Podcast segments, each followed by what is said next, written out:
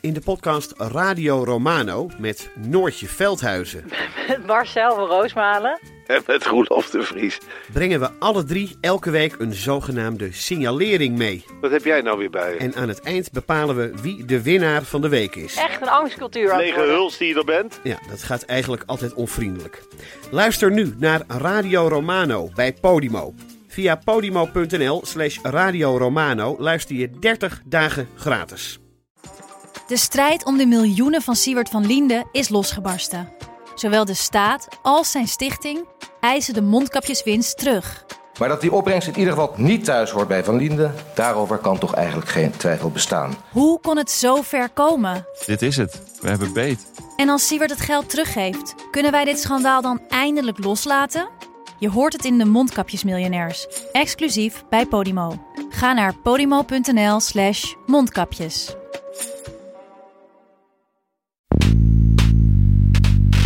Eigenlijk vallen partijen onder het verenigingsrecht alsof het een soort particuliere konijnenfokkersclub is.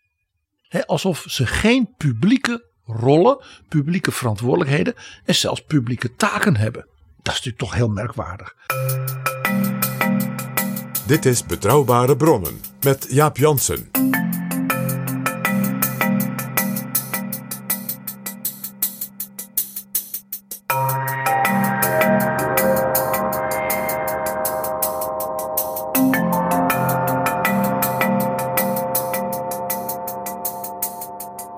Hallo, welkom in Betrouwbare Bronnen, aflevering 304.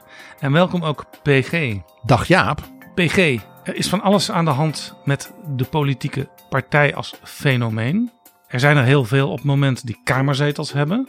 En er zijn er ook een aantal waar heel veel kritiek op is, omdat die zich een beetje anders gedragen dan we traditioneel gewend zijn van politieke partijen. En we hebben het fenomeen in de Kamer, eh, zowel de eerste als de tweede, van politieke partijen die eigenlijk niet bestaan, maar een afsplitsing vormen in een fractie, om vervolgens die zichzelf dan daarna uitroepen tot partij. Die mogen dus ook zodanig helemaal niet gelden En als één partij, in de Kamer. En één partij die maar één lid heeft. eh, dat lid maakt op keurig elk jaar 150 euro contributie over. eh, maar verder geen leden. En dat ene lid stelt ook alle lijsten samen, zelfs tot in de gemeente aan toe. En er is een partij waarvan de vertegenwoordigers in de Tweede Kamer. ja, toch een beetje van een lotje getikt zijn de laatste tijd steeds meer. Eh, laat ik zeggen dat mensen vreemde opvattingen en gedragingen hebben, hoort denk ik een beetje bij de vrijheid van, van mogelijkheden voor mensen in een soort democratische samenleving. Wat ik van een andere aard vind, is het openlijk bedreigen eh, van collega's en anderen in de samenleving. En natuurlijk het verspreiden van eh, propaganda, want dat is toch het woord, in tijden van oorlog. En ook openlijk zeggen, zonder aarzeling, dat parlementaire democratie eigenlijk niet van veel waarde is. Dat geldt ook voor anderen wel. Eh, het begrip nepparlement en dergelijke is Ja, kun je van vergelijken. verschillende kanten gekomen. Eh, dus in dat opzicht, ja, eh, moeten we misschien in Nederland wat zelfkritischer zijn over de wijze waarop wij zelf omgaan met de bescherming van onze democratie en de daarbij behorende rechtsstatelijke vrijheid. Ik had vroeger een hoogleraar, die heette professor Meester van den Brink. Die heeft het boekje Recht voor politieke partijen geschreven. Het is al 40 jaar geleden dat hij dat schreef. En van hem leerde ik, het is heel gek dat in de grondwet helemaal niets staat over het fenomeen politieke partijen. Het is ongeveer de kern van de democratie zoals die nu functioneert. Dat loopt allemaal via partijen. Er staat niks over in de grondwet. Er zou toch op zijn minst, zei hij, een wet voor de politieke partijen moeten komen. Nou, die hebben we niet in Nederland. Andere landen, Jaap, hebben die wel. Laten we het daar dan over gaan hebben, PG. Maar eerst, hebben zich nog nieuwe vrienden van de show aangediend? Ja, jij weet wat ik dan tegenwoordig zeg. Het gaat maar door. Eh, en ja, we zijn er gewoon weer echt heel, heel blij mee. Dus ontzettend bedankt, beste Mark, Klaas, Elk, Erik en Jos. Jij zegt Elk, ik zeg Arlek. Dan hebben we het in ieder geval één keer goed. Er zijn er ook eenmalige donaties, PG. ook die zijn er weer. En ook die waarderen wij bijzonder. Dus dankjewel René, Jacques, Jasmin en Tim. En je begrijpt, je kunt dus uh, zelf bepalen wat je doet. Je mag één keer per jaar iets overmaken. Het mag ook één keer per maand. Het mag ook gewoon, gewoon één keer. En het bedrag kun je ook nog zelf bepalen. Dus als je ons wil helpen, en ik denk als je al heel lang naar ons luistert, of misschien nog maar een paar afleveringen hebt gehoord, maar je denkt ik wil er nog wel veel meer gaan horen, ook in de toekomst, nieuwe afleveringen. Help ons dan met een donatie. Ga naar vriendvandeshow.nl slash bb. PG, ik ben heel blij met alles wat Bamigo tegenwoordig maakt aan kleding gemaakt van bamboe. Dat is dat spul van die panda's, hè? Ja, ja, het is een beetje raar als je dat op televisie ziet. Daarom vind ik het eigenlijk ook leuker in een podcast. Want dan hoef je die panda's niet per se mee te nemen. Wat heb jij nou tegen panda's? Die eten die bamboe, waardoor die... Ja, die het ziet een beetje scary uit, die, uh, die mannen met van die panda-hoofden. Het gaat mij echt om de boxershorts en de t-shirts. Die zijn ook echt heel fijn. En allerlei andere dingen. Eh, Overhemden maakt Bamigo bijvoorbeeld. En eh, jij kan ook Bamigo gaan dragen. Bamigo wil jou helpen door 25% korting te geven op je eerste bestelling. Als je je bekent als luisteraar van betrouwbare bronnen. En dat kan met de geheime code BRON25. Dus als je naar de website van Bamigo gaat, gebruik dan bij je eerste bestelling de code BRON25. En dat betekent 25% korting, wat je ook bestelt en hoeveel je ook bestelt. En wat ik wel interessant vind, is dat zij vertelden dat doordat bamboe toch heel ander materiaal is dan zeg maar de klassieke uh, stoffen waar textiel van wordt gemaakt, zoals katoen, men dus veel minder water nodig heeft voor het produceren van de bamboe en geen pesticiden en insecticiden nodig heeft. En dat is toch in deze tijd een belangrijke plus die genoemd moet worden. Ja, want iedereen doet zijn best om bijvoorbeeld wat korter te douchen s'morgens. Nou ja, als je ook water kunt besparen door je kleding van bamboe te laten zijn, ja, dan helpt dat enorm. Bamigo dus, code bron 25. Dit is Betrouwbare Bronnen. PG, dat het misschien wel nuttig kan zijn om een wet op de politieke partijen te maken in Nederland. Daar wordt de laatste tijd steeds vaker over gesproken.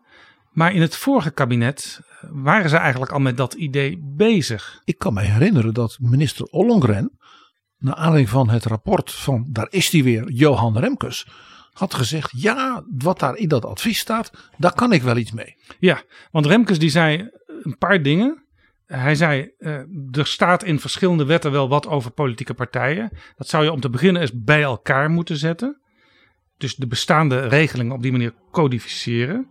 Maar je moet ook nadenken als democratie en rechtsstaat over een partijverbod. Hoe geef je dat vorm? Wanneer kom je daar toe? Want nu wordt er vaak geroepen van ja, wat moeten we hiermee als er iets gebeurt rondom een partij waar, waarbij vraagtekens worden gezet. Maar er zijn eigenlijk geen handvaten voor. Dus daar zou zo'n wet ook in moeten voorzien. Er is al een wet, die is onlangs in de Eerste Kamer aangepast op de financiering van politieke partijen. Die zou je ook onderdeel kunnen zijn van zo'n alomvattende wet, zegt Remkes. Verkiezingscampagnes die vinden natuurlijk tegenwoordig ook voor een groot deel digitaal plaats. Nou, daar zijn ook allerlei dingen over te zeggen. Dat kun je ook in zo'n wet opnemen. Waarbij jij in feite impliciet zegt dat Remkes allerlei dus aanzienlijke witte vlekken ook aanwees. Waar dus gewoon niks was. Ja. Het is dus misschien goed dat we de verschillende aspecten van hoe regel je partijen. Wat gebeurt er, wat gebeurt er niet. En wat kan je leren van anderen. Is even heel grondig doornemen. PG, het vorige kabinet heeft dus al besloten. Na dat advies van de commissie Remkes. Om een wet op de politieke partijen te maken. Het kabinet zei ja, er zijn inderdaad verschillende regelingen. Laten we die eens in elkaar schuiven. Maar het kabinet wil ook een afzonderlijke wettelijke basis voor het partijverbod. Want uh, je kunt verenigingen verbieden in Nederland. Daar is onlangs ook een wet over aangepast. Maar het verenigingsrecht wordt in Nederland toch echt langzamerhand als iets anders gezien dan het partijrecht. En dat moet dus ook erkend worden in zo'n nieuwe wet. Dat advies van Remkes is inmiddels al een jaar of vijf geleden. Het idee van het vorige kabinet, ja, dat ligt inmiddels ook alweer een kabinet achter ons. Minister Ollongren heeft inmiddels een functie elders. Nu is het Hanke Bruins-Slot die het als minister zou moeten gaan aanpakken. Waarom duurt dit zo lang in Nederland? Nou, ik denk allereerst omdat uh, we het blijkbaar moeilijk vinden om hier met elkaar openhartig over te discussiëren. Want Remkes kwam met dat zeer uh, gedegen en uitvoerige stuk. En het feit dus dat de minister toen zei: Nou, ik schuif die dingen wel bij elkaar en ik kijk wel even met dat verenigingsrecht. Daar, daar spreekt ook geen grote urgentie uit, maar ook een zekere verlegenheid, denk ik. Het is bijvoorbeeld ook niet een belangrijk punt in het regeerakkoord van Rutte 4. Van we gaan onze democratie en daar gaan we dus echt iets mee doen. er zal wel een regeltje staan, maar het is niet een majeur punt waarmee Rutte ook bij zijn regeringsverklaring is gekomen. Terwijl je dat eigenlijk zou verwachten.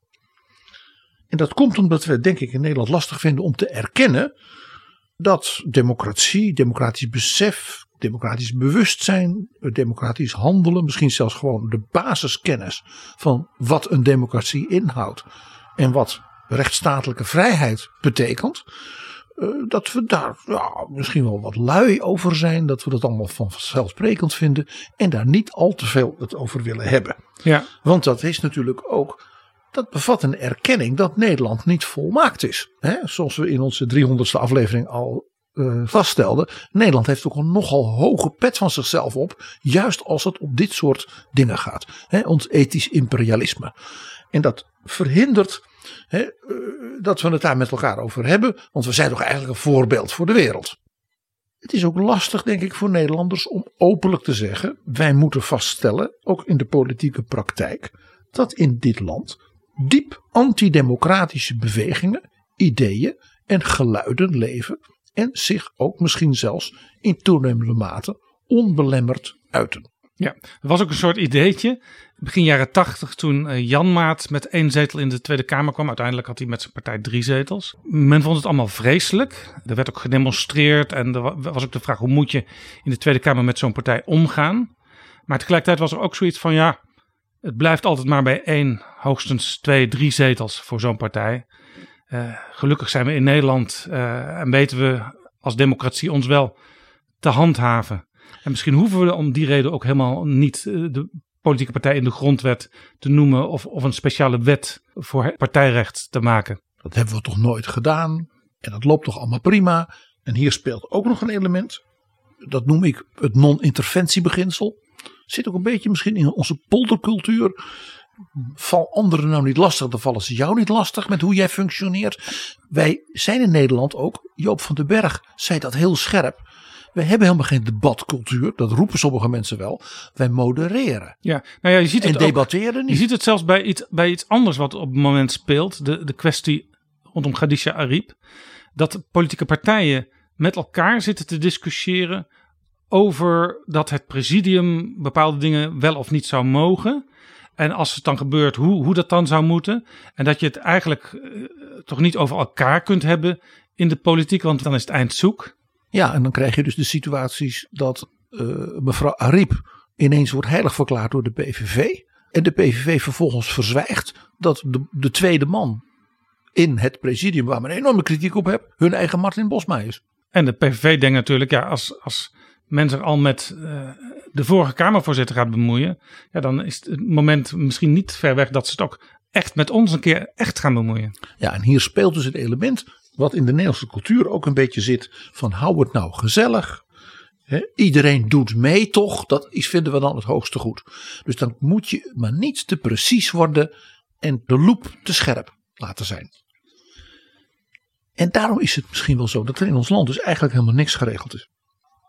Want precisie ten aanzien van normen en het stellen van grenzen, ja, dat, is, dat ondermijnt de gezelligheid. Ja, en er zijn ook, er zijn ook regels die er wel zijn, die in de praktijk uh, heel anders blijken uit te werken. Bijvoorbeeld uh, in de kieswet staat wel degelijk dat een lijst gebaseerd moet zijn op een vereniging. Maar dat blijkt zo te interpreteren te zijn dat je met een vereniging van één lid er ook al bent. Ja. Dus dat is een formalistische houding. Niet over beginnen, want dat ondermijnt de gezelligheid. Dus dat, dat, is wat ik noem dat non-interventiebeginsel. Dat is ook een heel mooi voorbeeld bij die, die regels die er dan zijn voor de financiering van partijen. die regels zijn niet helder genormeerd. Dat zijn procedurele regels. En waarom is dat? Nou, precies wat jij zei. Eigenlijk vallen partijen onder het verenigingsrecht alsof het een soort particuliere konijnenfokkersclub is. Alsof ze geen publieke rollen, publieke verantwoordelijkheden en zelfs publieke taken hebben. Dat is natuurlijk toch heel merkwaardig. En daardoor kan er eigenlijk alles. Mag ik eens een voorbeeld geven? Bij de afgelopen verkiezingen was er een miljardair uit de ICT-hoek.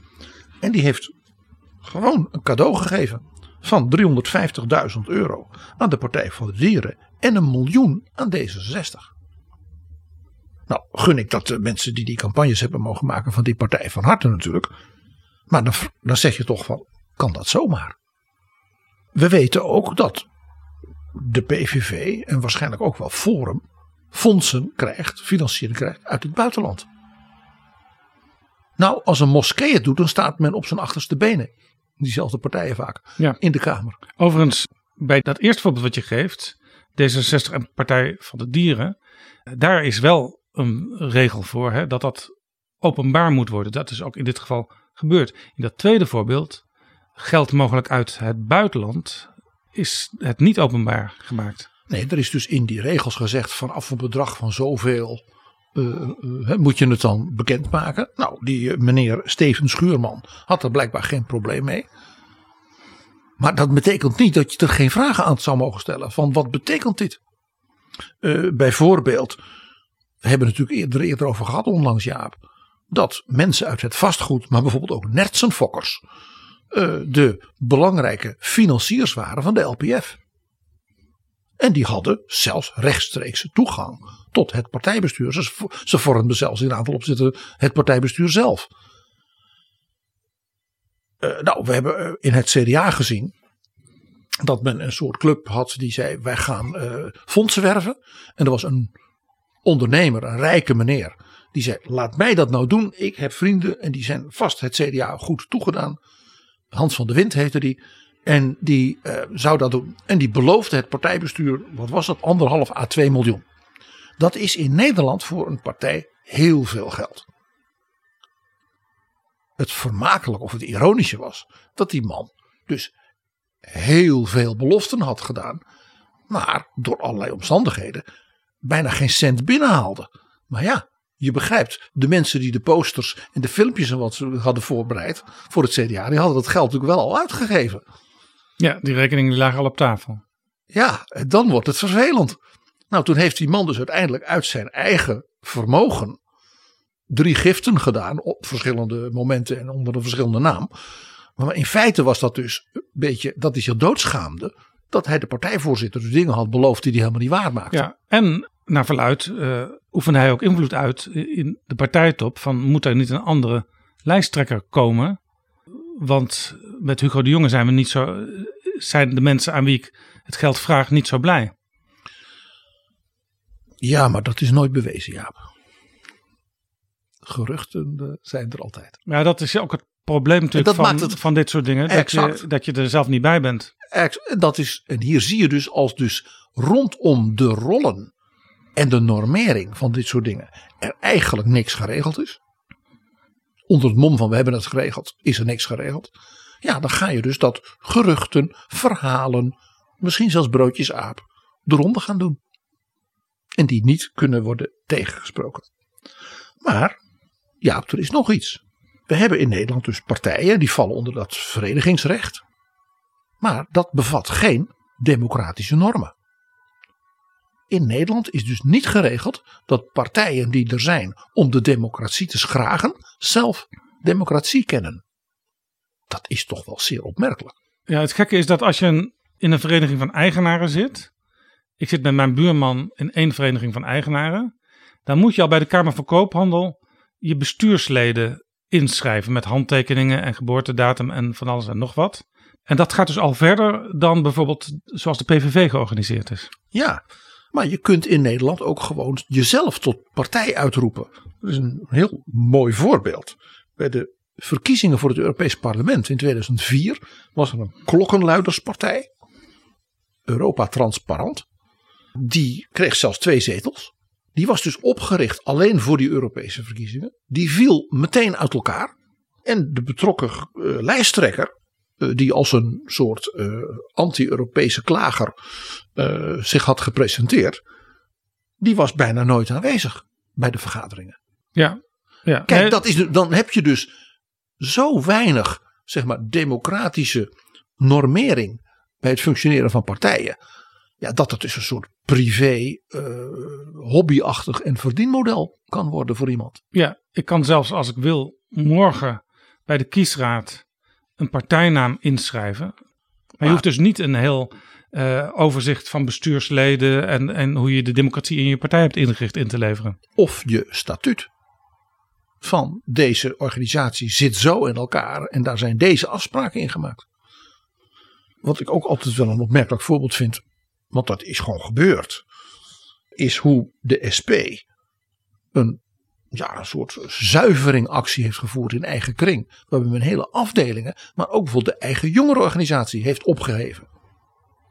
Gewoon gerwailleerd. Het werd allemaal te marxistisch op die zolderkamers. Ja, dat zeiden En toen hebben ze besloten, eh, het partijbestuur van de SP, om de jongerenafdeling rood op te heffen. als geheel.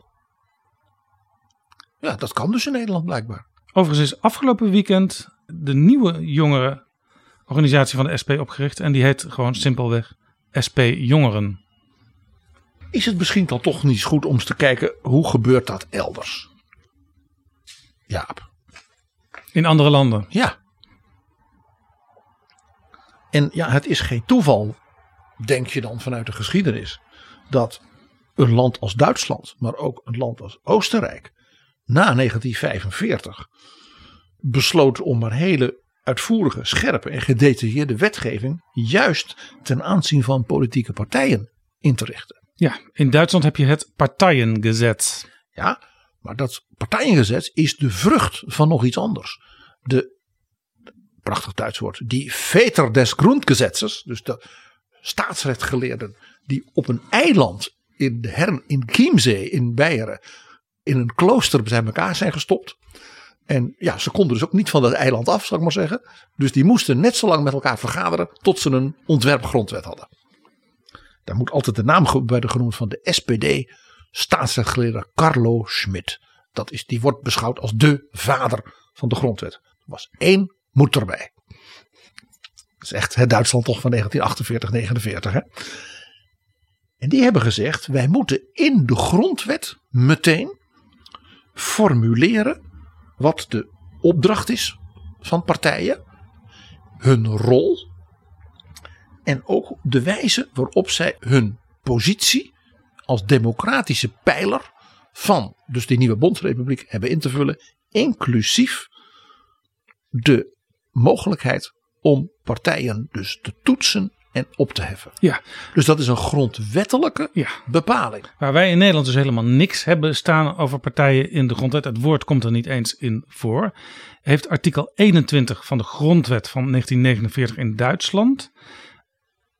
In het eh, eerste deel van artikel 21 staan. Je kunt een partij oprichten. eh, dat is gratis. Maar de interne orde van zo'n partij moet in overeenstemming zijn met democratische beginselen. En partijen moeten publiekelijk verantwoording afleggen over de herkomst en het gebruik van hun geld en hun vermogen. En wat heel mooi is, de allereerste zin, dat is typisch Carlo Schmidt.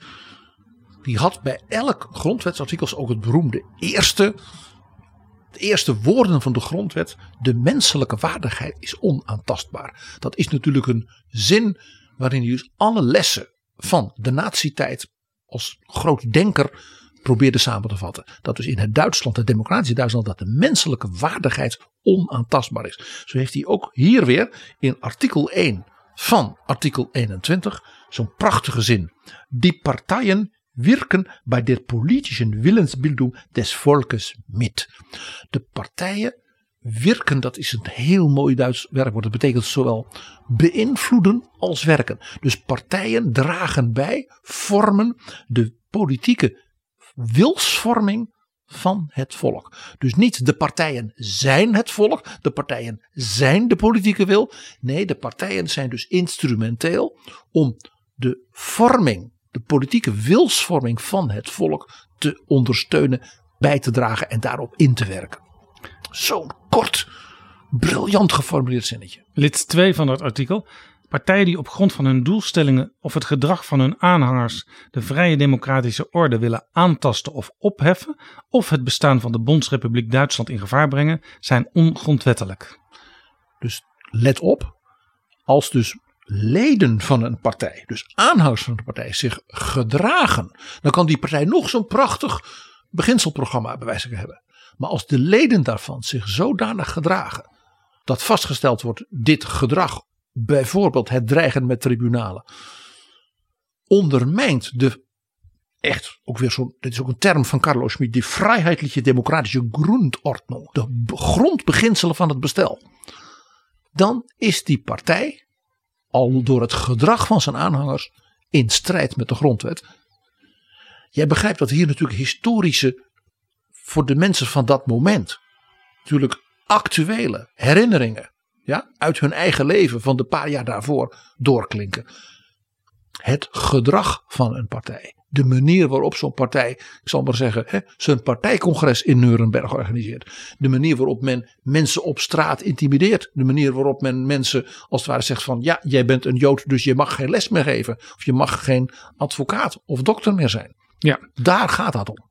PG en artikel 4 regelt nog dat uiteindelijk over de ongrondwettigheid beslist wordt door het grondwettelijk hof. Dat is ook iets wat we in Nederland niet hebben, een constitutioneel hof. Nee, dus het constitutioneel hof, het Bundesverfassungsgericht in Karlsruhe, wordt dus in Duitsland ook altijd gewoon Karlsruhe genoemd. Dus als je zegt Karlsruhe moet nog beslissen, dan gaat er een siddering hè, door de Duitse politiek en in de media. Heel interessant Jaap, dat vierde lid is heel recent aangepast. Dus jij las de allernieuwste versie voor, dus niet die van 1949. Want daarin is aangepast dat het uitsluiten van statelijke financiering, conform dus dat vorige derde lid, ook wordt beslist door het Bundesverfassungsgericht. Dat heeft ermee te maken dat het Verfassungsgericht heeft gezegd: de Bondsdag moet kunnen beslissen. Als wij als Bundesverfassungsgericht vaststellen dat een partij strijdig is met de grondwettelijke beginselen, moet de Bundestag bij wet regelen dat dus die financiering wordt gestopt. Want die financiering is een wettelijk recht. Dus de Bundestag moet daartoe beslissen en dan bevestigt het Bundesverfassungsgericht dat wel of niet natuurlijk.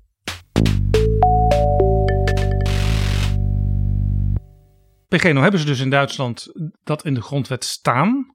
Een vrij heldere formulering van hoe je uiteindelijk in de wet moet vormgeven hoe partijen zich organiseren. En ook als dat nodig mocht zijn, omdat ze namelijk de democratie en de rechtsstaat in gevaar brengen, hoe je partijen kunt verbieden. En dat is de vraag: is dat ook daadwerkelijk wel eens gebeurd of aan de orde geweest? Nou en of. Jaap, die grondwet ging dus in werking in 1949. Op grond daarvan konden dus partijen binnen die nieuwe grondwettelijke ordening aan de slag. Die waren natuurlijk al begonnen in de verschillende landen. En toen had men dus de Bondsdagverkiezingen van 1949. Adenauer werd Bundeskansler. En in die Bondsdag, die had toen nog niet die 5% kiesdrempel. En die was natuurlijk groot, zoals nu. Dus met relatief weinig stemmen had je een zetel. Dus die eerste Bondsdag had heel veel ook kleine partijen. Eén daarvan was de Socialistische Rijkspartij. Dat klinkt nationaal-socialistisch. Ja, dat, dat nationaal was weg. Want Rijkspartij betekende dus dat zij claimden het hele Duitse Rijk. Dus dat van 1937. Ja. Dus niet de Bondsrepubliek zoals die op dat moment gevormd werd. Nee, dat was niet genoeg. Dat was natuurlijk ook de Sovjet-bezettingszone, zoals dat toen in die tijd werd genoemd. En de gebieden die door Polen, door Tsjechoslowakije, zelfs door de Sovjet-Unie, natuurlijk ja, waren bezet. Ja, hier kun je dus wel uit opmaken dat het een bedreiging is voor het idee van het nieuwe Duitsland. Ja, de Bondsrepubliek werd hiermee als het ware ten principale ter discussie gesteld. Maar het was een socialistische Rijkspartij. Dus deze Rijkspartij, die dus een zeg maar nationalistisch, expansionistische gedachte als het ware uh, belichaamde, zei dus ook openlijk: wij bouwen voort op dus de volksgemeenschapsgedachte van de NSDAP. Ja, en die kwam dus gewoon weer in het eerste parlement na de Tweede Ja, Wereldoorlog. Die had dan een paar zetels, want er waren toch een aantal mensen die het toch echt prachtig hadden gevonden. Zullen we maar even zo zeggen. En dat waren dus ook allemaal oud-SS'ers en Je zou kunnen zeggen, gewoon de opvolger van de NSDAP. Precies. Die partij, eh, ja, die gedroeg zich ook, eh, nou ja, conform zoals in de grondwet al was geformuleerd, op een manier die, eh, laat ik zeggen, onmiddellijk tot de grootst mogelijke toestanden leidde. En die partij is al in 1952, dus al in de eerste parlementaire periode, formeel verboden. Ja, dus drie jaar na de komst van die grondwet. En dus in de eerste parlementaire periode, hè, dus in het derde jaar van die vier, eh, werd gezegd: deze partij is gewoon ontraakbaar, zoals dat heet, en is dus verfassingswidrig. Ja, je kunt misschien wel zeggen dat men zelfs zo'n soort partij ook in het hoofd had bij het formuleren van de grondwettelijke beginselen. Nou, dat is het interessante. Er was eh, ook uit de Weimar-republiek nog een andere stroming. En dat was natuurlijk het communisme. Eh, Je moet ook niet onderschatten dat er in Duitsland rechts en in het midden ook een groot anticommunistische stroming altijd was geweest. En dat ook in de Weimar-republiek is de KPD een tijdje verboden geweest. De Communistische Partij Duitsland. Ja. Overigens ook wat ook niet iedereen weet. In 1923 is in de Weimar-republiek de NSDAP verboden. Dat was na de putsch die door Hitler werd eh, geprobeerd in Beieren. Waardoor Hitler in de gevangenis kwam. Zodat hij alle tijd had om Mein Kampf te schrijven.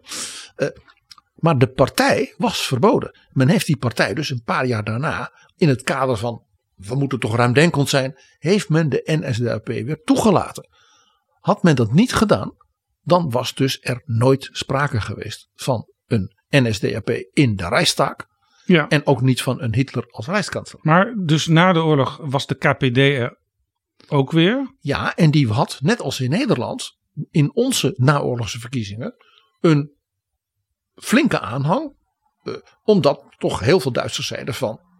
eh, wij moeten eh, toch blij zijn hè, dat de communisten hebben bijgedragen aan de bevrijding. Daarbij kwam, de KPD was voor 1933 echt een hele grote en machtige partij. Met een zeer krachtige organisatie. Dus ja, die nieuwe KPD in Ja. West-Duitsland, die was ook weer, die kon voortbouwen op dus een grote eh, en stevige traditie. Ja, er is ook ooit door, door mensen als Lenin ook gedacht van... eh, zal misschien Duitsland de eerste Sovjetstaat worden? Ja, dat was, eh, Marx zei altijd, ja, Duitsland heeft door zijn industriële ontwikkeling de meeste kansen. Maar Marx zei altijd, het zal in Duitsland niet gebeuren. De Duitse arbeiders zijn zo goed opge- opgevoed. Als zij de spoorwegstations en alle andere dingen moeten bezetten bij de revolutie, gaan ze allemaal een perronkaartje kopen. de KPD werd dus gekozen. En toen kwam er in 1953 natuurlijk in de DDR, dus de communistische tegenhanger, die grote volksopstand eh, van de arbeiders, daar begon het mee, tegen de nieuwe eisen van het regime. Waarbij ze als het ware veel harder moesten werken voor minder geld. Want ja, de economie van de DDR stond toen ook al op instorten. Dat is een soort permanent eh, iets geweest. En nou ja, toen hebben dus Sovjet-tanks in Oost-Berlijn geschoten en alles. En ook elders in de DDR, in kleinere steden, is er e- enorm gedoe geweest. En ja, toen ontstond er wel een discussie van, ja, de KPD, die dus eigenlijk, ja, de partij is die sympathiseert, sterker nog gewoon een rechtstreekse verband is, heeft met de staatspartij van de DDR, kan die wel blijven? Dus toen ontstond er een hele discussie over, is het wel democratisch om omwille van wat er in de DDR gebeurd is, hier in West-Duitsland een partij te verbieden? Ja, in hoeverre heeft dat met elkaar te maken, kun je je afvragen. Nou, dat ging dus heen en weer. Maar in 1956 heeft men toen besloten de KPD te verbieden. En dat had ongetwijfeld te maken met de opstand in Hongarije die bloedig werd neergeslagen in dat jaar. Precies omdat men zei: dit betekent dat partijen met die ideologie, die zich dus ook openlijk bekennen tot hun band met het Kremlin, want dat speelde hier, het was een Stalinistische partij ook. eh, ja, die zijn dus intrinsiek uh, dictatoriaal en zijn bereid geweld te gebruiken om, hè, zoals in Hongarije en natuurlijk in de DDR, democratische vrijheidsgezinde bewegingen te onderdrukken. Daarmee zijn ze een bedreiging voor het bestaan van de Bondsrepubliek. Er was toen overigens ook in Nederland discussie, ook relletjes bij het, gebouw van de Waarheid en de Communistische Partij in Amsterdam. Uh, maar wij hadden natuurlijk niet een wet uh, om partijen eventueel te kunnen verbieden. Overigens is toen wel de CPN, die tien zetels had in de Kamer van 100, is toen wel snel kleiner geworden. Maar in Duitsland speelde hier natuurlijk ook door de scheuring van Duitsland, hè, het bestaan van de DDR, een existentiële vraag. Uh, dat lag natuurlijk in dat opzicht natuurlijk veel dieper dan bij ons. Er is recent, Jaap, opnieuw een zeer intense discussie geweest. Want dit wordt in Duitsland altijd niet licht genomen. Uh, over het bestaan, dan wel het bestaansrecht, dan wel het verbod van de NPD. En die is extreem rechts. Die bestaat al heel lang. Uh, heeft af en toe in gemeenteraden en soms zelfs in een landtaak uh, ook wel eens zetels. En nou, daar hebben dus verschillende opvolgende kabinetten geworsteld met de vraag op welke gronden en ja, met welke argumentatie kan hè, de Bondsdag als het ware aan het verfassingsgericht vragen de NPD te verbieden. Daarbij is natuurlijk, en dat is denk ik heel verstandig, altijd gezegd dat moet niet een ik zal maar zeggen, 50 plus 1 meerderheid van de Bundestag doen.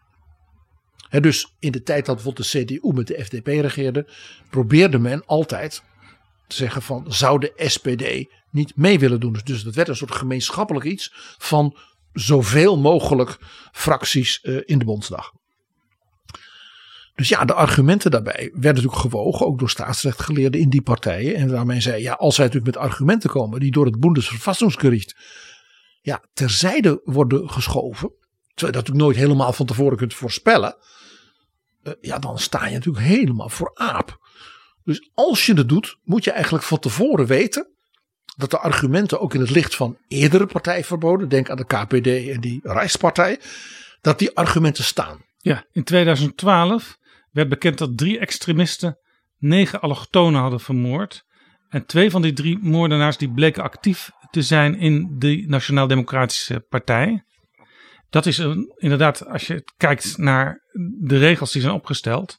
Uh, je had het er net al over. Leden van een partij die zich op een bepaalde manier gedragen. Ja, zoals de grondwet dat zegt. Hè? Partijen die naar hun doelen oder nach dem ihrer Anhänger daarop aangehen. Dus die grondordnung te kapot te maken. Die moet je kunnen verbieden. En toen heeft dat Bundesverfassungsgericht een heel verfijnde uitspraak gedaan. Die heeft toen gezegd van het is onmiskenbaar, dus dat is ook, staat niet ter discussie wat ons betreft, dat de NPD een nationaal socialistische partij is van het zuiverste water. Ja, dus inclusief dat gewelddadige kant ten opzichte van minderheden. Twee, de partij is dermate onbetekenend, marginaal, heeft ook nergens meer zetels of iets dergelijks, dat zij daarmee geen bedreiging vormt voor de Bondsrepubliek als democratische grondordnung. Dus heeft, toen heeft het verfassingsgericht gezegd: het is dus niet aan ons, want wij zijn geen wetgever, om vast te stellen dat dit moet leiden tot ze krijgen geen publiek geld meer. En daar is dus die wijziging, waar we het eerder over hadden, van de grondwet opgekomen.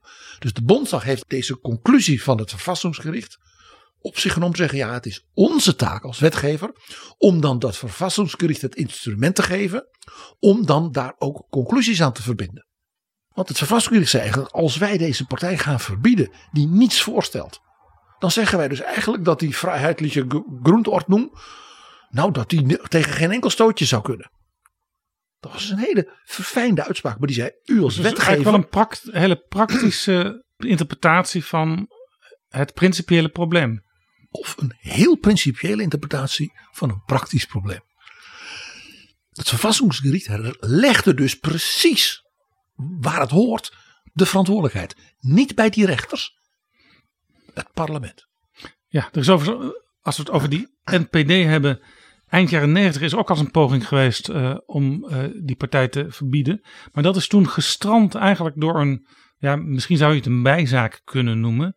Maar er bleken zoveel infiltranten in die partij te zitten van veiligheidsdiensten. Dat het eigenlijk niet meer zuiver was vast te stellen wat nou uit die partij zelf voortkwam.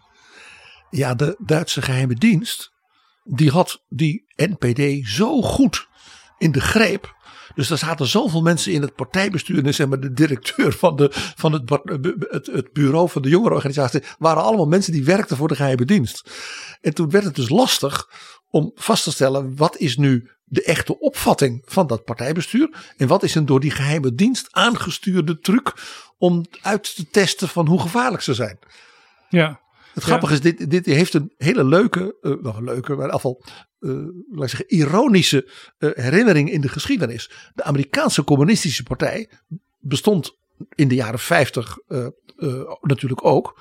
En daarvan was 70% van de leden van het partijbestuur waren mensen die door de FBI werden aangestuurd, maar die mochten dat van elkaar niet weten. dus ja. J. Edgar Hoover die stuurde eigenlijk volledig via stroommannen het partijbestuur van de communistische partij. Ja. En die stroommannen konden van elkaar niet weten dat ze voor de FBI ja, werkten. Nu, nu we het er toch over hebben, er is ook in Nederland ooit door de geheime dienst een klein communistisch partijtje opgericht. Wat eigenlijk als hoofddoel had om met de Chinese partijtop in contact te komen. Zodat de Nederlandse veiligheidsdienst meer over wat er in die top in China omging te weten zou kunnen komen. Maar in feite dus als de, partijtop in Beijing op bezoek ging. Dan was dat voornamelijk om informatie uit China los te weken. Dus dat waren, dat waren vrijwilligers van de AIVD, zo zouden wij nu zeggen, die uh, daarvoor goed Chinees hadden geleerd. Ja, maar er waren overigens wel af en toe uh, demonstraties en partijbijeenkomsten. Maar er zaten dus mensen in de zaal die niet wisten dat het in feite gewoon een opzet van de BVD was. Nou, dat was dus zowel bij de Amerikaanse Communistische Partij als ook bij de NPD van die tijd het geval.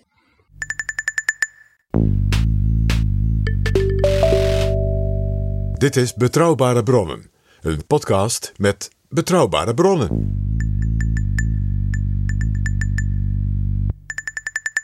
En we praten over nut en noodzaak van een wet op de politieke partijen naar Duits voorbeeld. Nou hadden we al vastgesteld, Jaap, dat die grondwet zei: de nadere uitwerking moet gebeuren door een Bundesgesetz. Dat heeft wel even geduurd. Want ten eerste moest men vaststellen dat die grondwet en het Bundesverfassungsgericht blijkbaar effectief genoeg waren. Hè, zie die Socialistische Rijkspartij die onmiddellijk kon worden aangepakt. Zie ook de heel principiële wijze waarop natuurlijk over de rol van de KPD was gepraat. En de conclusies die waren getrokken. Dus men had aan de ene kant niet zo vreselijk veel haast. Aan de andere kant, de partijen waren het heel erg niet eens met elkaar. Over met name het financiële gedeelte. Wat mag je nou financieel, als de partij dus in de grondwet wordt genoemd, wel bijvoorbeeld door de belastingbetaler laten betalen. En wat moet zo'n partij toch gewoon bij de leden en in de samenleving aan de Ja, dat is in Nederland werken. ook iets waar, waar vaak over gepraat wordt, ook in politieke debatten. Maar waar eigenlijk ook niet snel een oplossing voor komt, behalve een paar regels die dan uh, soms wel of niet uh, worden overschreden. Uh, het, het, overigens is het natuurlijk wel zo, PG, dat het heel belangrijk is om daar wel duidelijke regels voor te stellen. Want we zien in de Verenigde Staten van Amerika dat het geld ja, een, een, zo dominante positie heeft gekregen in de politiek. Dat als je miljoenen kunt bijdragen, dat je dan ook echt invloed hebt die, die niet te miskennen is. Daar zie je dus dat de Verenigde Staten in feite geen nationale partijen kent. Uh, en dat dus ook individuele kandidaten zich bijna buiten de partijorganisatie toch als kandidaat van de partij uh, kunnen, kunnen presenteren. In feite heeft natuurlijk de Verenigde Staten 50 kieswetten en 50 regelingen op het terrein. Ja, nou ja, het lijkt een beetje op zoals Nederland voor het algemeen kiesrecht uh, georganiseerd was, politiek, waarin je per district afgevaardigd werd naar de Tweede Kamer. Ja, de Amerikaanse wetgeving op dat punt is ook uit het eind van de 18e eeuw. Dus dat is ook inderdaad het Europa en het Amerika van die tijd. Alleen dat is in Amerika nooit veranderd. En in Duitsland, natuurlijk door de ja, grote crisis en, en, en inbreuken in de Duitse historie nadrukkelijk wel. En het heeft dan ook wel even geduurd, maar het is geen toeval. Want in 1967 er ineens een kabinet was dat een partijengezet had. En die ook heeft ingediend en dus ook toen werd aangenomen in de Bundestag. Dat was een brede coalitie van CDU en SPD. Ja, en de FDP was heel klein. Dus die twee partijen, hè, dat was de eerste grote coalitie van uh, bondskanselier Kurt Georg Kiesinger, geheel vergeten. En die was natuurlijk zo dominant met die twee fracties. Uh, je moet denken dat is 90%, 92% van de Bondsdag. Dat als die minister van Binnenlandse Zaken daar met de coalitie uit was, dan was het dat ook zo. Dus dat is heel knap. Dat, dat kabinet heeft maar drie jaar gezeten. Maar die zijn erin geslaagd dat in één keer te doen. Die partijengezet die is dus echt. Nou, ik zeg het een beetje. Je weet, als ik dat zeg, zeg ik dat vriendelijk. Heel Duits. Die is zeer gründlich. Daarin wordt conform die grondwet eigenlijk voor elk aspect van het functioneren van een partij een hele serie wettelijke normen en ook ja, wettelijke richtlijnen geformuleerd. Mag ik je een voorbeeld geven? In het eerste gedeelte van die wet wordt geformuleerd. Dit zegt de grondwet over wat een partij is. Dus dan herhalen ze als het ware die eerste zin van de grondwet. En dan zeggen ze dat betekent dus dat partijen de opdracht hebben zichzelf zo te organiseren dat het toetsbaar is dat zij dus bijdragen aan die politische willensbildung des volkes. Ja, ze geven dus eigenlijk partijen een, een burgerschapsrol. Ja. De bevordering van het burgerschap. Dus dat mensen zich met uh, maatschappelijke en politieke vragen gaan bezighouden. Dat is heel vergaand eigenlijk wat daar gebeurt in die wet. En wat er ook in die wet staat, ook in die openingsparagraaf, is een hele, ja, vind ik een hele leuke bepaling. Daar staat de bepaling over de naam. Daar wordt vastgesteld dat een partij zijn naam moet voorleggen ter goedkeuring aan de Bundestag. En mag dus eventueel in beroep gaan als de Bundestag zegt ja dat kan niet. Want die naam moet onderscheidend zijn. Die mag dus niet lijken op de naam van een bestaande partij die al functioneert. En die naam moet ook helder uitdrukken waar die partij voor staat. Dus als je zegt wij zijn een, bijvoorbeeld een extreemrechtse partij, maar we noemen ons de Nationale Eenheidspartij, dan, hè, dan wordt zeggen van ja, wacht even. U heeft een hele mooie, nobele naam, maar die past niet bij waar u voor staat. Dus dat is, gaat behoorlijk ver, want ze zeggen als je wilt, moet bijdragen aan de, als pijler van de democratie en dus aan die politische willensbilding van het volk, dan moet het ook helder zijn vanuit welke naam, dus ook vanuit welke identiteit je partij dat doet. In al die bepalingen staat dat de wet dus normen formuleert aan de innere ordening van een partij. Dat betekent dus dat de wijze waarop de partij van binnen is georganiseerd moet voldoen aan zeer precieze wettelijke normen. Bijvoorbeeld ook dat een partij dus niet kan bestaan als die niet een helder programma heeft. Dus een beginselprogramma zouden wij zeggen. Waarin dus volstrekt ja, is te lezen hoe die partij vanuit zijn ideeën bijdraagt aan dus de versterking van de democratische grondordnung. En dus de burgerschap van de kiezers en de burgers. Dus dat programma, dus dat beginselprogramma, dat wordt dus in die partij ook om de zoveel jaar natuurlijk hè, wordt dat bediscussieerd. De CDU is daar nu weer mee bezig bijvoorbeeld. En dat is dus heel belangrijk. Want dat is de grondslag op grond waarvan je eigenlijk vanuit die grondwet mag bestaan. Nou, dan is er een heel, het belangrijkste ding in die partijengezet is het hoofdstuk over de rekenschap. De, de partij moet zich dus niet alleen wat betreft de financiën, maar van eigenlijk zijn hele functioneren heel uitvoerig jaarlijks verslag doen en rekenschap. Waarbij ook helder is dat het geld wat u krijgt, namelijk ook overheidsgeld, en dat is veel in Duitsland, dat hebben wij dus op een verantwoorde manier toege, ja, benut voor die en die en die doeleinden conform de wet. Het kan dus niet alleen maar aan, bij wijze van spreken, affiches en filmpjes worden besteed. Uh, antwoord daarop is nee. Uh, de Duitse partijen hebben bijvoorbeeld uh, wetenschappelijke instituten, zoals wij het in Nederland ook kennen. Nou, dat is van een volstrekt andere orde dan bij ons. Ja. En die hebben bijvoorbeeld ook taken voor het bevorderen van democratische organisaties en het opleiden daarvan in derde wereldlanden en bijvoorbeeld ook heel nadrukkelijk in Oost-Europa. Ja, in Nederland heb je vaak uh, wetenschappelijke instituten. Het woord zegt niet wat het is, want het is vaak ja, de spreekwoordelijke anderhalf man en een paardenkop op een zolderkamertje in het partijgebouw. Uh, die wat uh, ja, geschriften uitgeeft en wat bijeenkomsten organiseert. Rapporten schrijft. En de vaak zijn hele goede, uh, gedegen rapporten. De traditie op dat punt in Nederland is niet slecht, integendeel. Maar het is niet te vergelijken. Zowel kwantitatief als kwalitatief met de Friedrich Ebert Stiftung van de SPD. De Naumann Stiftung van de. Nee, en van dat de is dus echt te danken in Duitsland aan die partijwet die zegt. De partijen dragen bij aan de vorming van de politieke wil van het volk op alle terreinen van het openbare leven. In het bijzonder door de vorming van de publieke opinie te beïnvloeden, politieke vorming te stimuleren en te verdiepen. En de actieve deelname van burgers aan het politieke leven te bevorderen. Burgers die in staat zijn om publieke verantwoordelijkheid op zich te nemen. Etcetera, etcetera. Want je- het is een heel hoort- lang artikel. Maar je hoort dus, het belangrijkste woord dat hier staat is, zou zeggen, is dus de actieve participatie van burgers.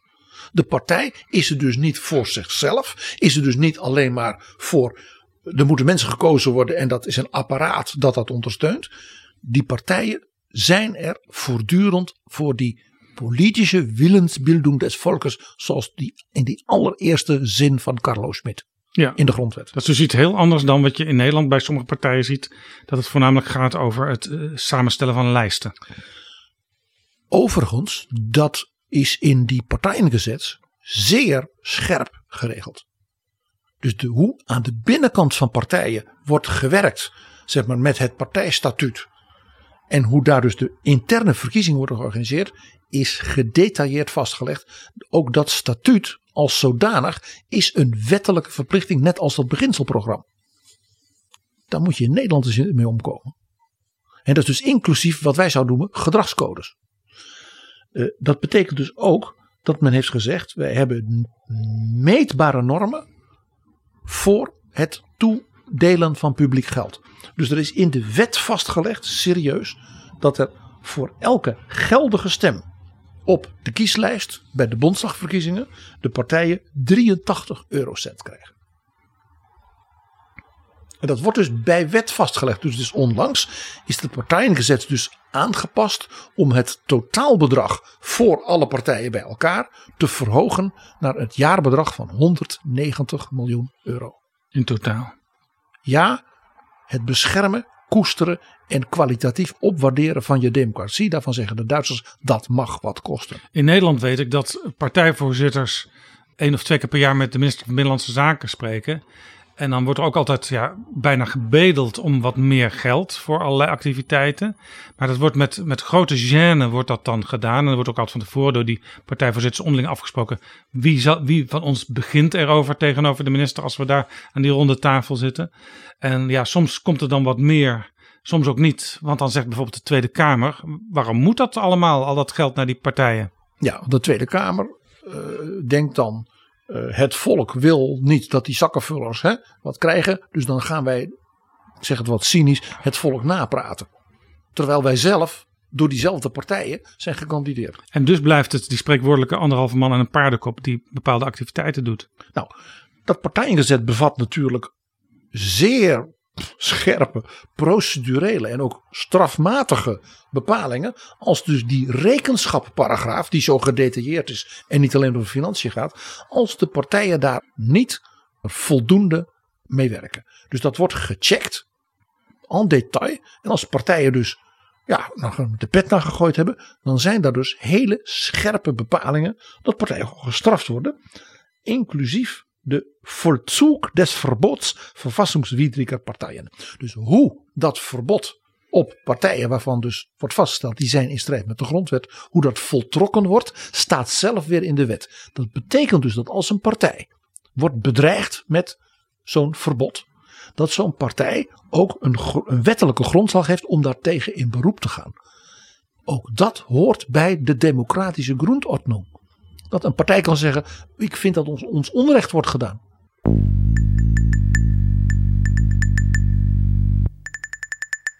PG, hoe heeft dit partijengezet in de praktijk uitgepakt toen het er eenmaal was?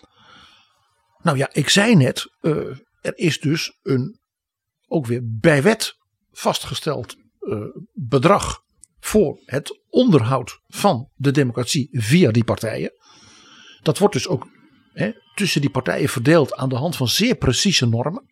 Dus er is nooit zeg maar, bevoordeling van de regeringspartij of een nieuwe jonge oppositiepartij zoals die Groenen, dat die als het ware worden weggedrukt. Nee, dat is overigens in Nederland ook niet, alleen is het een hele schamele regeling. Uh, ja, vergeleken met Duitsland. Vergeleken met Duitsland zeker, ja. En daarbij kwam dat met het Wirtschaftswunder, eigenlijk vanaf 1958, dat is dus nog onder Adenauer gebeurd, dat men zei ja, het is nu 13 jaar na de Tweede Wereldoorlog, de Bondsrepubliek bestaat toch al bijna 10 jaar. Adenauer bleef maar kanselier natuurlijk. Er komt een nieuwe generatie jonge Duitsers. En die hebben misschien een heleboel van die narigheid minder meegemaakt. En we moeten dus naar de toekomst kijken. Dus toen is men, ook door de welvaart natuurlijk die kwam, aanzienlijk gaan uitbreiden. Dus de rollen van de partijen bij de vorming van jongeren. En ook in de ontwikkelingssamenwerking. Ja, dat heb je net al gezegd. Ja, dus die, die rollen werden dus steeds belangrijker. Daarmee werden die partijen dus ook steeds meer professionele organisaties die dat soort dingen goed moesten organiseren.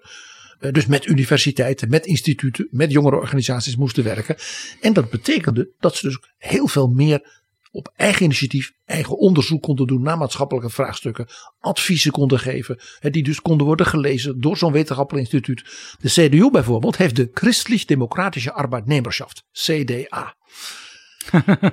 en dat is dus de werknemersorganisatie van de CDU. Die organiseert dus weer eigen cursussen en bijeenkomsten en studies en, en magazines voor mensen uit de sociale vleugel en de, de vakbonden om mee te doen in de discussie. Ja, overigens herinner ik me uit Nederlandse discussies van tientallen jaar geleden wel.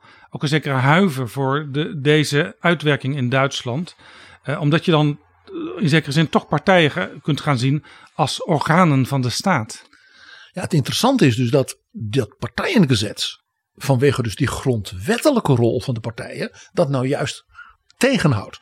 Doordat die partijen in Duitsland een grondwettelijke opdracht hebben bij te dragen aan de democratie, zijn ze dus geen staatsorgaan. Ze zijn dus juist niet ambtelijk daardoor. In Nederland is het zo, wat jij al vertelde, partijvoorzitters die een beetje beschroomd bij de Binnenlandse Zaken komen, komen smeken om wat extra geld. Dat is in zekere zin in mijn analyse in ieder geval veel erger. Nog één puntje Jaap. Door dus die grondwettelijke taak vertaald in de wet is er natuurlijk nog een organisatie in Duitsland die de taak heeft te bekijken of men zich aan de grondwet houdt. En dat is de geheime dienst. De Duitse AIVD heeft serieus de opdracht en doet dat dus ook om bij partijen waarvan ze zeggen daar gebeuren dingen, dat kan niet. Om daar die te observeren, zoals dat heet. Dat is natuurlijk bij de communisten gebeurd, maar is bijvoorbeeld nu ook actueel gaande bij de AFD. Bijvoorbeeld een aantal afdelingen in met name het oosten van Duitsland, van de jongerenafdeling, die liggen openlijk onder observatie van de Bundesnachrichtendienst. Zowel de regionale, want dat hebben ze in Duitsland, regionale geheime dienst, als de nationale. Dat is ook heel interessant, de minister van Binnenlandse Zaken moet dat ook publiek maken. Ja, ja, dat weten ze dus in Duitsland. Dat, dat weten de burgers. In Nederland is dit min of meer een taboe. In elk geval een taboe om het erover te hebben, überhaupt. Ja, en in Duitsland, dat heeft dus ook weer met dus die grondwettelijke rol, natuurlijk met de geschiedenis van Duitsland te maken. Dat men dat zegt, dat zeggen we dan ook. U moet weten, wij houden u in de gaten. Ja, want in Nederland, als je het uh, jaarverslag van de AIVD leest, dan staat daar eh, zeker ook in het jaarverslag wel iets in over toenemende zorg over ontwikkelingen op extreem rechts. Maar, zo, maar het woord politieke partij wordt er niet bij genoemd. Nee, en in Duitsland is het zeker in het omgekeerde dat men juist omwille van de duidelijkheid en dus die rol van partijen je dat dus nadrukkelijk wel zegt. Maar ja, uh, mensen zijn, zoals je weet, uh, kwetsbaar en zondig en niet volmaakt. Ja, dus er gingen ook wel eens dingen niet helemaal goed. En dat betrof met name, je zult het wel raden, het geld. Want ja, er kwam dus geld vanuit de publieke kassen voor de functies van partijen. Maar ja, er is natuurlijk altijd toch behoefte aan nog wat extra dingen. En propaganda en campagnes en zo. Ja, die betaal je natuurlijk niet uit het geld Ja, van de belasting. ja, juist de dingen die je niet zo uitmuntend hoeft te verantwoorden achteraf, je uitgaven. Dan is het fijn als die ergens anders vandaan kunnen komen. Ja, en eh, kanselier Konrad Adenauer, we hebben het al eens over hem gehad, Jaap. Dat was natuurlijk een politiek machtsdier met een spijkerharde mentaliteit. Ja, hij was van de Christen-Democraten. Zeker. En, eh, ook een belangrijk deel van zijn achterban waren natuurlijk ondernemers. En boeren en eh, het maatschappelijk middenveld en dergelijke. Adenauer had een vriend, dat was de heer Veertmenges. Ook net als hij, een katholiek heer op leeftijd uit Keulen. Die kende hij zijn hele leven al. En die was ook zijn bankier. En die deed ook voor hem heel veel bemiddelend dingen. Bijvoorbeeld financieel. Als hij zei dat moet uitgezocht worden. Of als er iets was met een groot bedrijf in Duitsland. Wat dus politieke gevolgen zou kunnen hebben. Dan ging Veertmengers ging dan bijvoorbeeld met de raad van bestuur praten. En die startte, en dat was duidelijk op initiatief van Adenauer zelf. Een heel apart iets. Namelijk de Staatsburgerliche Vereinigung.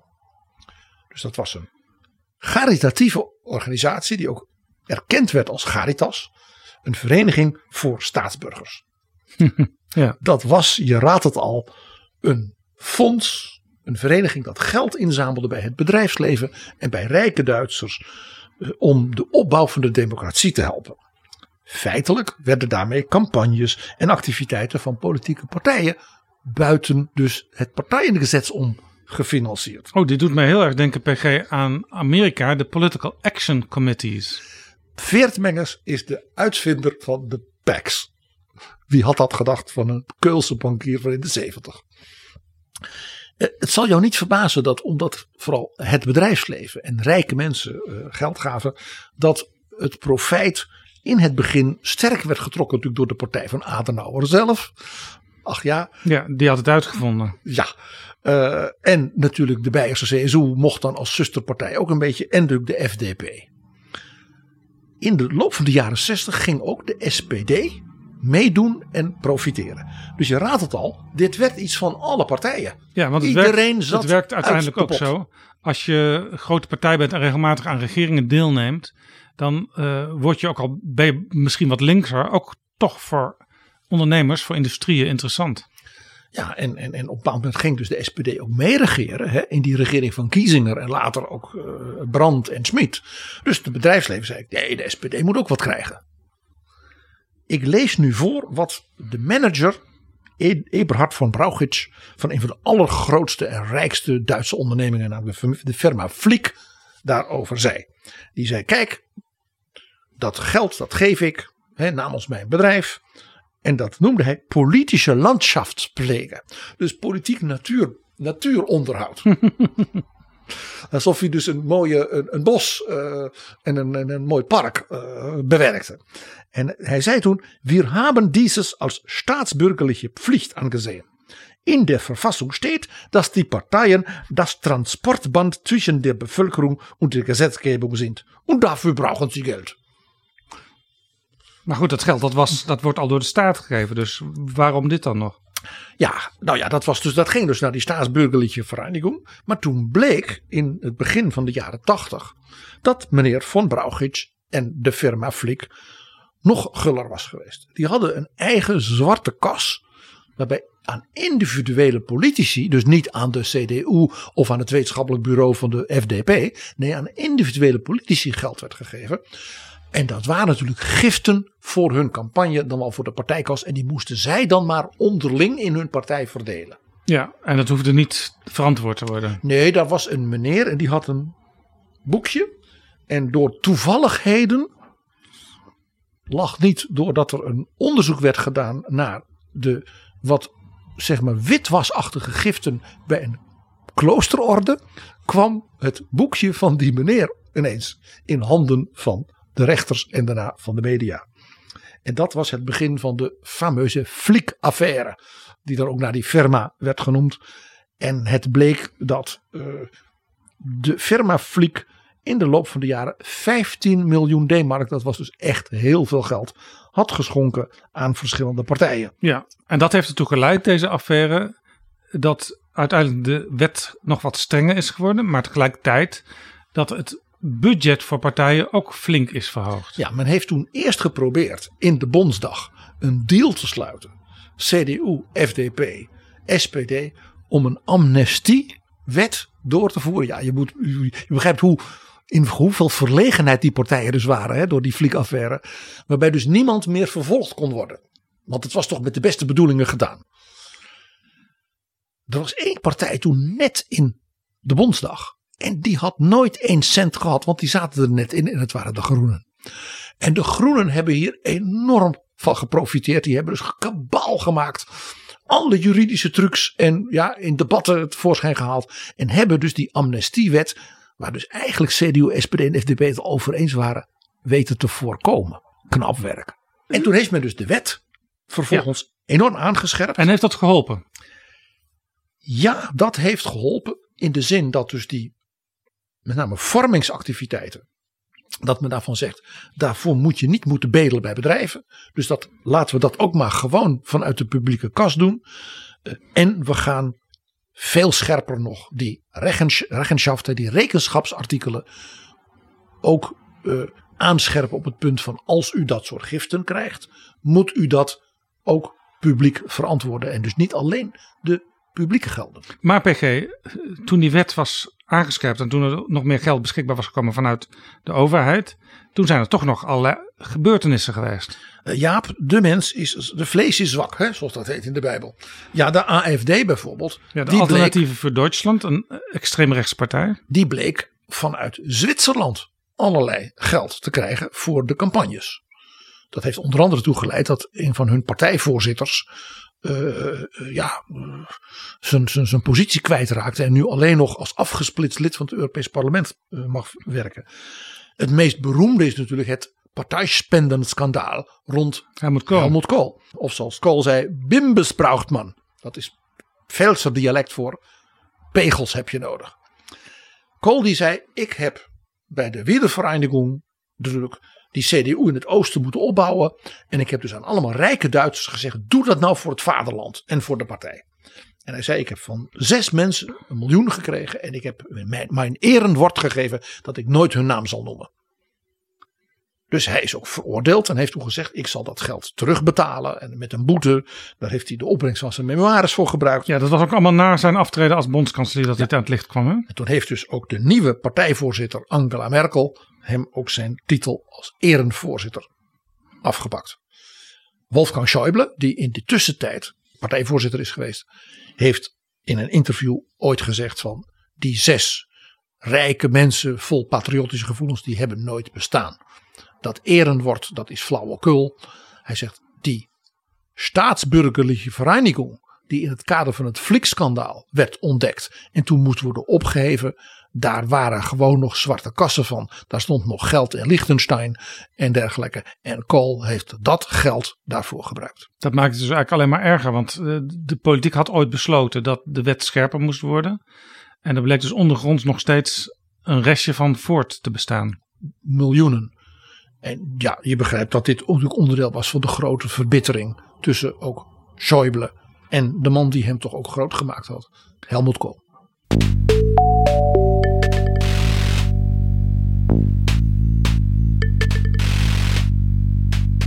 PG, dit was een heel interessant verhaal over hoe dat in Duitsland heel duidelijk geregeld is.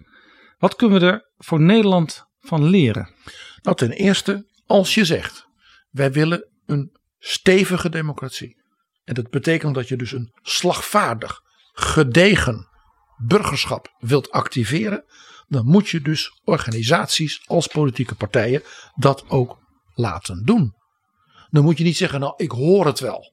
Of uh, ProDemos zorgt wel voor dat uh, scholierengroepen worden rondgeleid. Ja, de bedoeling is overigens in de nabije toekomst dat een half miljoen jongeren, met name door ProDemos, per jaar door het Tweede Kamergebouw worden geloodst. En daar krijgen ze ook geld voor. Prachtig. Maar als je wilt dat politieke organisaties vanuit dus een pluriformiteit van ideeën dat op hoog niveau en intensief kunnen doen, dan moet je dat dus regelen. Dan moet je daar normen voor stellen van het meest stevige wettelijke aard. En ja, dat kost geld. En PG, je haalde het al aan. In Nederland was wat gedoe rondom de verkiezingen.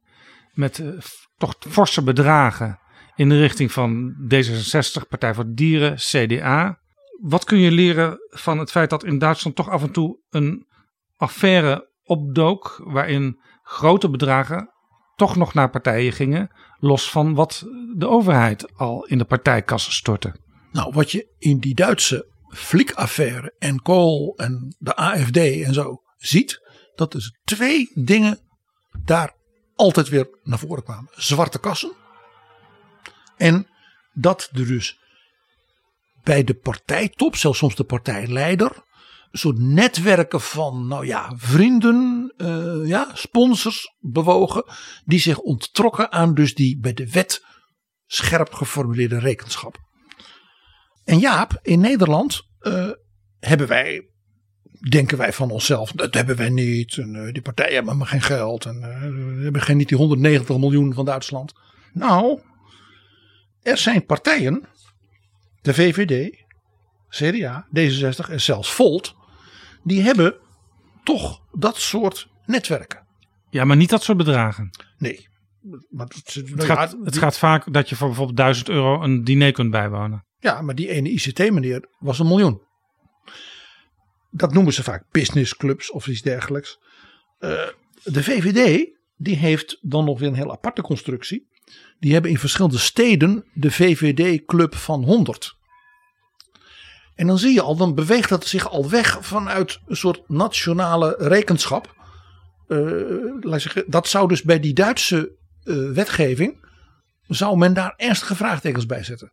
Oh, het, de afdeling Herenveen heeft een groepje mensen die dat geld met elkaar. eh, Dat, waar is de nationale penningmeester die dat toeziet, ophoudt en dat verantwoordt? Ja, en wat wordt er precies besproken op hun bijeenkomsten? Precies. Uh, nou, het CDA, we hadden het er al even over. Uh, hè, waar een meneer riep: dat ga ik wel even doen. Uh, nee, dus. Hè? D66 heeft een businessclub dit is prachtig. Ik lees even voor hoe die zich presenteert. D66 is een ondernemerspartij. Sociaal-liberalen hebben een persoonlijke, maar ook een ondernemende ambitie voor Nederland.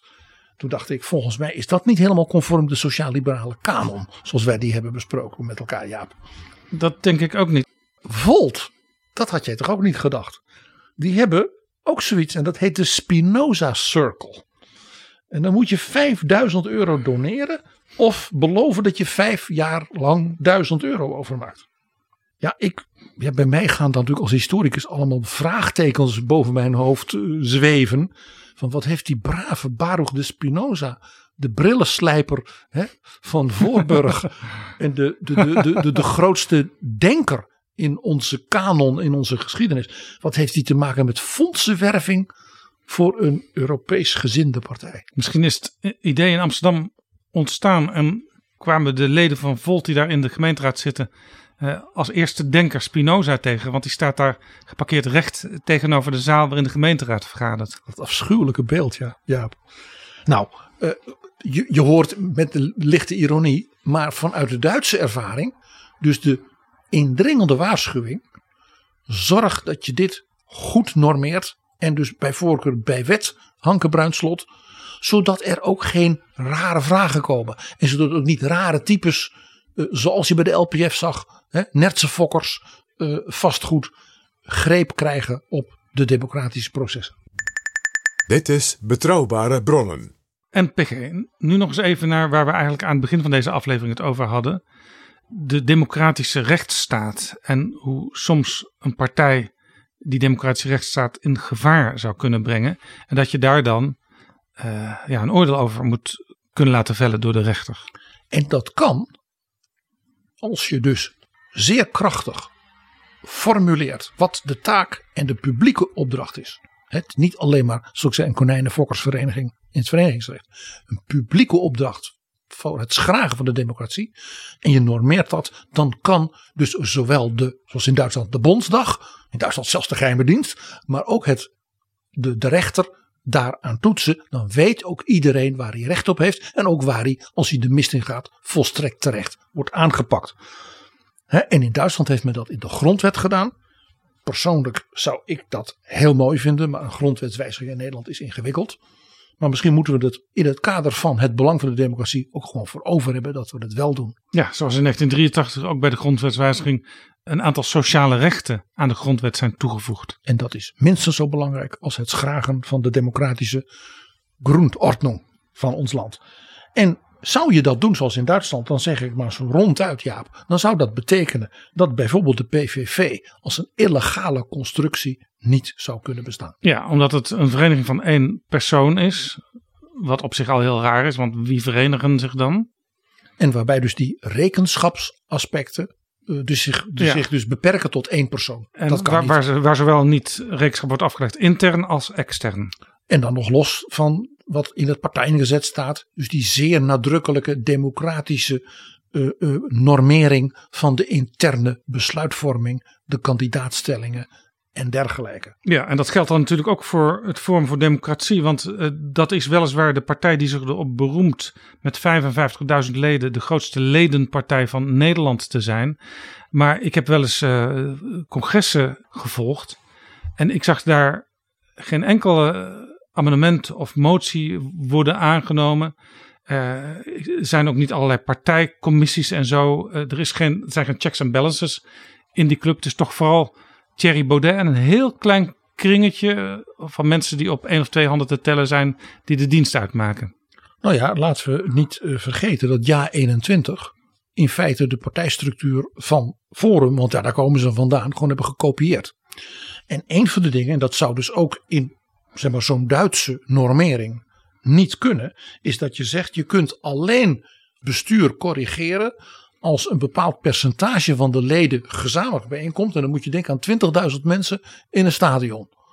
Ja, Ja, dat is dus geen serieuze, wat zoals jij noemt, checks and balances, de democratische structurering. Van ja dat de betekende dat besluitvorming. het partijbestuur, dat bij FVD uit drie eh, partijen bestond, eigenlijk onafzendbaar was. Sterker nog, zelfs onderling konden ze elkaar er niet uitgooien. Dat is bedacht door Henk Otte, die later uit FVD is gestapt. Vandaar waarschijnlijk dat ja 21 zich ook weer gebaseerd heeft op die regels die er toch al waren.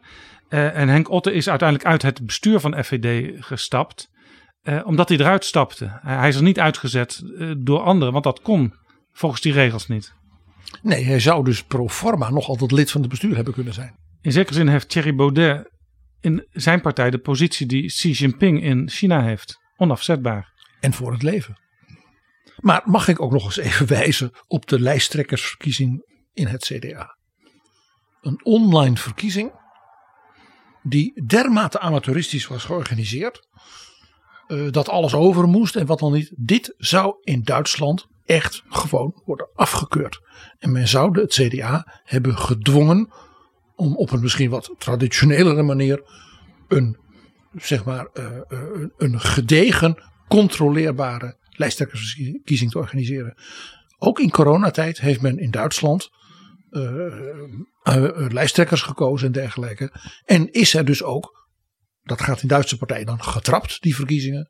Heeft men dus gewoon een hele grote hal gehuurd om met so- met social distancing gewoon live te kunnen stemmen zoals het hoort volgens het partijengezet. Dus in dat opzicht eh, is het denk ik voor Nederlandse partijen en de democratische cultuur in Neder- Nederlandse partijen van belang dat we zoiets zouden hebben. Ja, zoals onze democratie bestaat uit een Tweede Kamer, een Eerste Kamer, een regering. De democratische rechtsstaat ook nog een rechtelijke macht heeft.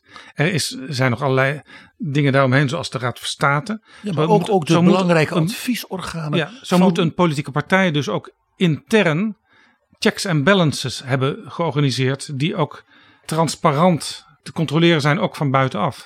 En daarom zijn dus die grondwettelijke en wettelijke normen, zoals in Duitsland, zo belangrijk. Want als je die normen hebt, en daar is dus ook jurisprudentie over, en die hebben dus groot gezag hè, door hun rol vanuit de grondwet, dan zijn ze dus ook van buiten handhaafbaar. Dan kan dus ook worden gezegd: dit is geen correcte procedure hoe die partij dat doet. Eh, dan kan zowel van binnen die partij, maar ook van buiten die partij, in Duitsland zelfs dus door de voorzitter van de Bondsdag, worden geklaagd. En dan ontsnap je een beetje uit wat ik in het begin in Nederland zei, we moeten het een beetje gezellig houden. Een beetje uh, goedwillend, vrijblijvend verenigingsleven. Nee, de democratie is echt meer dan dat. En je zou dus ook in Nederland, weet dat dit zeer controversieel is, kunnen zeggen als er zeer zorgelijke signalen zijn ten aanzien van de democratische rechtsorde. Bij de gebeurtenissen van, binnen of door partijen, dan zou je de AIVD daarop moeten kunnen zetten. En dat moet je dan ook gewoon eerlijk zeggen. In Duitsland gebeurt het. En in Nederland eh, is bijvoorbeeld het functioneren van de heer John Loveland, eh, die notabene als Brit als hij Engeland binnenkomt, ja, wordt verhoord door de geheime dienst over zijn relaties met het Kremlin. We hebben het over de directeur van de internationale tak van Forum voor Democratie. Ja, en dat kan in Nederland gewoon zonder enige discussie blijkbaar. Dat betekent dus dat de rechter in zo'n situatie met dat soort normen kan toetsen of men voldoet ook intern aan de democratische besluitvorming en de correcte zeg maar, verslaglegging daarvan. En dat betekent dat dus ook de, het Kamerpresidium, anders dan nu, als het ware een wettelijke grondslag heeft om bijvoorbeeld, zoals de Bondsdag dat wel kan, een partij aan te spreken op zijn functioneren. Dat is dus niet omdat, omdat men een opinie heeft of omdat er iemand een boze mail heeft gestuurd. Nee, dan is dat omdat dat in de wet staat. En dan zeg je, ik wil dat u zich daarvoor verantwoordt. En als u dat niet kan, dan heeft u een probleem. Een Kamerpresidium heeft dan dus veel meer, zeg maar, ook mogelijkheden en ook meer gezag.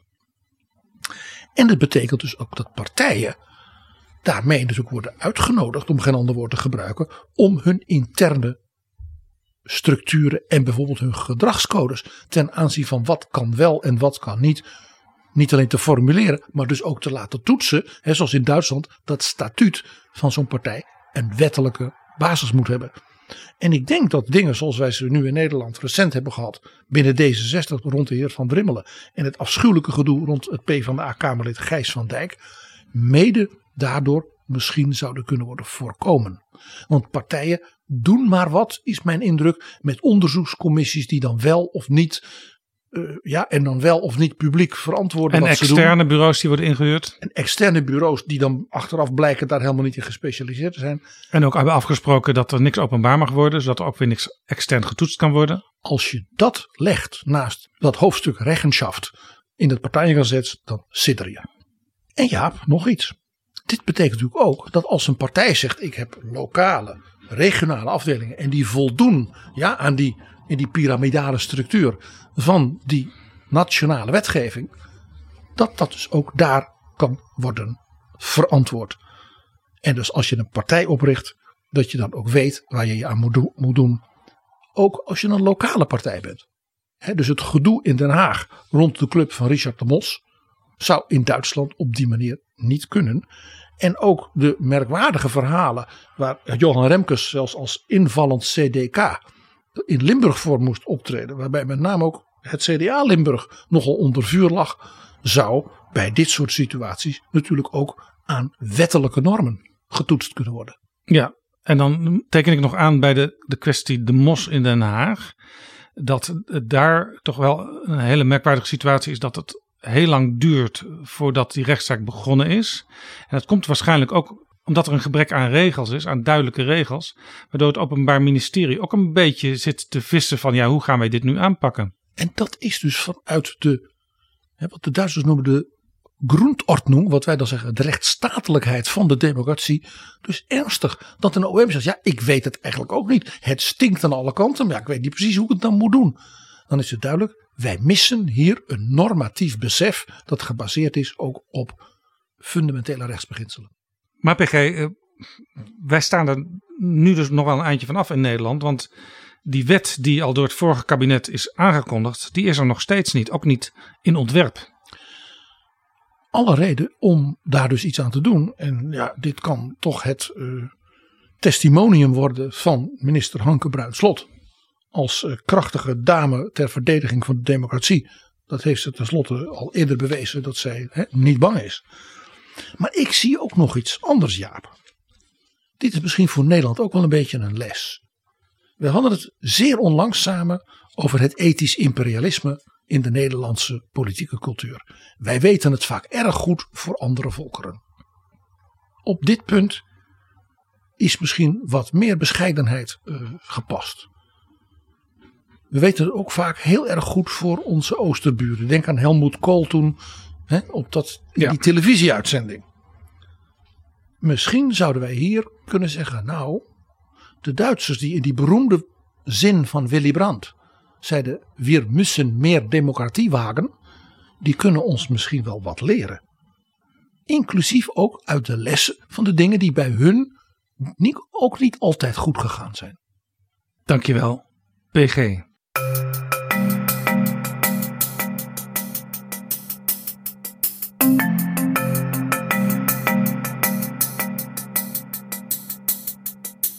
Zo, dit was Betrouwbare Bronnen, aflevering 304. Deze aflevering is gemaakt mede dankzij de donaties. Daar heb je het weer, PG. Dus uiteindelijk toch altijd een beetje geld nodig van onze lieve luisteraars, die daarmee tot vriend van de show zijn benoemd. Wil jij nou ook ons helpen? je kunt zelf bepalen wat je uiteindelijk aan ons geeft. Klein bedrag is ook al heel mooi. Ga dan naar vriendvandeshow.nl/slash bb. Want Helmoet Kool zei dan: Bimbus braucht man. Tot volgende keer. Betrouwbare bronnen wordt gemaakt door Jaap Jansen in samenwerking met dag en nacht.nl.